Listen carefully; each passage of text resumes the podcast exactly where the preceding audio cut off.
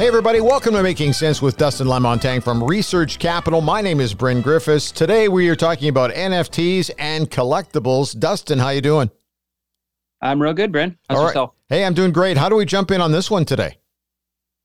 I just thought it was an interesting topic, and uh, it it came up. I, I uh, acquired a, a, new client a couple weeks ago, and we were talking about their uh, their baseball card and and uh, baseball, football, um, a hockey card uh, collection, um, and and with some memorabilia mixed in as well. And I and we got on this talk topic of um, NFTs, which are non fungible uh, tokens, which not not many people really know what the heck you're talking about when you mention an NFT, but essentially what what it refers to is a, a digital asset with um, you know a, a, unique identifying code, so some something similar to a digital signature.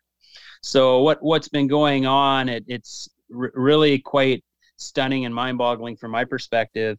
You've got these pictures of, say, uh, LeBron James or, or Michael Jordan um, taking a, a, shot in basketball, or or the uh, the um, the game-winning one. I forget the fellow's name for the Raptors uh, a couple years ago. Kawhi that, Leonard, that the, the Kawhi Leonard yeah, shot. Yeah, okay. Kawhi Leonard shot.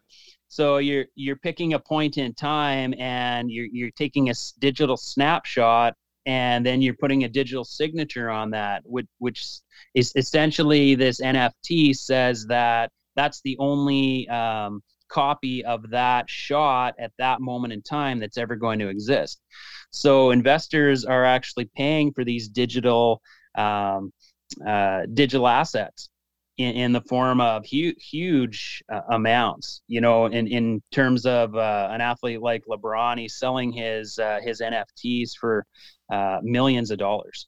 And what what's really fa- uh, you know what, what's really fascinating to me is that you've actually um, had open exchanges creep up to trade these things. A couple of them, just when I was doing my research, uh, OpenSea, Rarible, and Foundation.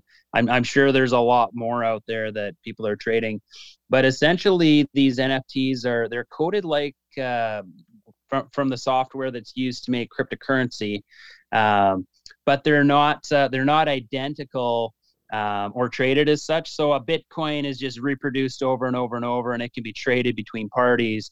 Um, and that's where the fungible, non-fungible comes into to play. So uh, non-fungible, fungible, fungible.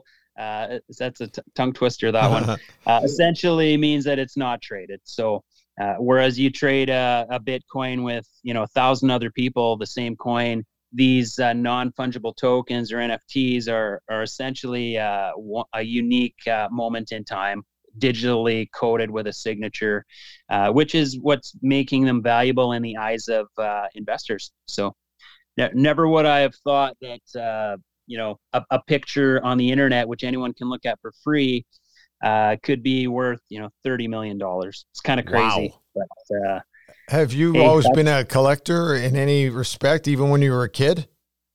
Yeah, I have, I've I've been into hockey cards and most mostly sports collectibles. So I kind of like the signed uh, memorabilia from some of my favorite players. You know, going back like the Hawerchuk and and Lafleur's. I've got some Gretzky stuff, and um, I just ordered uh, off off Costco of all places uh, a Joe Carter signed uh, uh, Louisville Slugger. So he was kind of my favorite player for the Jays. Growing up. I mean, who can forget the uh, the homer in in '93, right? Oh yeah, absolutely. Um, do you uh, the other so, one too that always fascinated me was Brett Hull when he would sign things because he didn't want them to be sold. He would sign somebody's card and then he would bend it because it it devalued the card. And it's it's funny yeah. how some players are very aware that there's a high value attached to a lot of this stuff, and some players don't care at all. Yeah, and I, have even heard back in the day that uh, you know Gretzky would just uh, would just walk past a whole whole group of uh, people looking for autographs because it it was very controlled what he would sign and what he wouldn't sign. Right, um, his agent had him had him operating in that perspective. So well, I can tell uh, you, I can tell you this for a fact. He has three different signatures. Like he's got three. They all look like they're Wayne Gretzky, but you can tell there's a rushed one. You can tell there's one that's a little more controlled, and then you can tell one that is more professional. That's what I've been told that he had three. Oh, so, I bet. I, I bet you he's he's probably signed his name over a million times. Like you just imagine the amount of uh, memorabilia that guy has signed between uh, jerseys, cards, sticks, gloves, whatever. Right. What's his rookie? His, his rookie card still got to be right right up there, right? Financially, I I think it just sold uh, a, a ten rated, which is uh, you know by the rating agency. It's it's called a gem mint uh, with a ten rating. Uh, sold for three point seven five million dollars wow. last week. Yeah, it, it crazy, hey. Just insane. And uh, I'm sure that, but the, it it's one of those things though where like the top five Gretzky cards are worth you know three four million dollars, and all the other ones are are worth you know peanuts type comparatively. So, you know, you get one in good condition, it's probably still worth a hundred thousand dollars, but uh, big difference between a hundred thousand and four mil, right? So are there are there um, other things that are collectible too, not just sports memorabilia? Is there other stuff out there that that people are trying to latch onto and thinking that they, there's an investment value in that?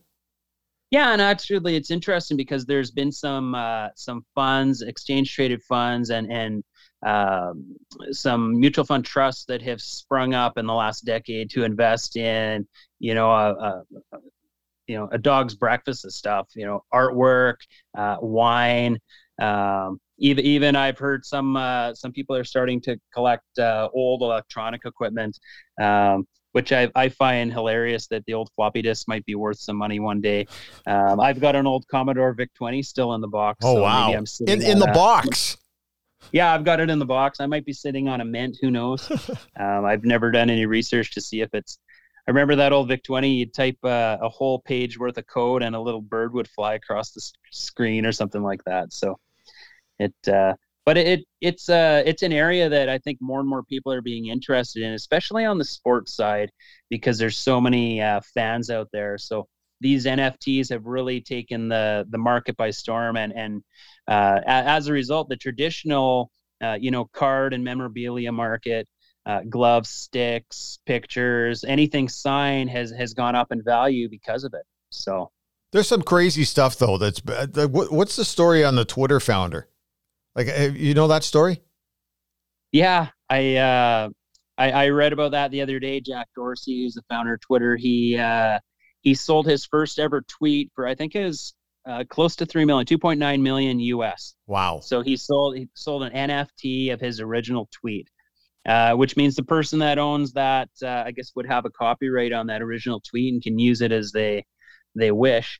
Um, I, I, I find it hard to get my head around these uh, these images that you can look at the all day long on the internet for free being worth millions of dollars. But um, you know what they say about fools and money. So yes, yeah, exactly. Uh, it uh, it doesn't take much. I'm just I'm fascinated by this kind of stuff eh, because there's always a new spin on it. But I guess the question for a lot of people is, can you make it worth something to yourself? And uh, can you? Oh yeah, I, I think that um, you know if you're if you're buying anything that is in short supply um, and in high demand, whether it's uh, you know a good piece of art, a uh, uh, a 30 year bottle of scotch that has value. Um, there, there's people that uh, there's huge markets out there and people that have money and want to collect these things. So it, it can be a good uh, addition to your to diversify your portfolio over uh, long periods of time um, it's it's not something that I get into. I mostly deal with uh, with uh, you know securities assets. Yeah. But I, I, certainly can appreciate, and and I do have some you know key pieces of memorabilia that are in my collection. I I didn't really buy them for uh, for appreciation. I mostly just uh, enjoy looking at them on the wall or or picking up my Joe Carter bat or, or whatever. See, right? I, I'm totally with you because if I look way over here on my wall, I can see a there's a ticket. I have a picture of Wayne Gretzky and a ticket.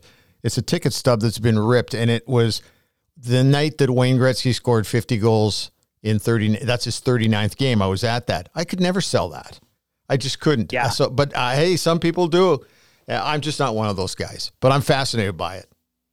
Well, you know the uh, one one regret I have is I was at a Dale Hawerchuk uh, charity classic with a friend of mine he uh, was nice enough to bring me. Scotiabank was sponsoring it back in 2010.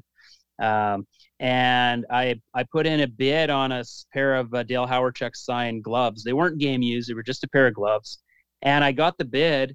And when I got back to Edmonton from Winnipeg, uh, the guy left me a voicemail and I accidentally um, erased the uh, the voicemail with his name on it, and oh. I never did get those gloves. so, which is I, I, really kick myself now, of course, because Dale's no longer with us. But yeah. um, that's uh, I would really like to have those gloves in my collection. Coulda, woulda, shoulda. Hey, listen, this has been a yep. fun one today. Uh, thank you. Uh, if somebody wants to get a hold of you, how do they reach you? Uh, give me a call on my cell phone, 780-905-7729. So if you or, have a uh, signed pair of gloves by Dale Hawerchuk, make sure they give you a call, right? Yeah, I would love that. I'd uh, I'd pay good money for those today. Uh, yeah, or email me, dlamontagne at researchcapital.com. Dustin, thanks for this. This has been fun. We'll uh, we'll talk to you next time, okay? Thanks, Bryn. All right, thanks for listening to Making Sense. Have yourself a great day.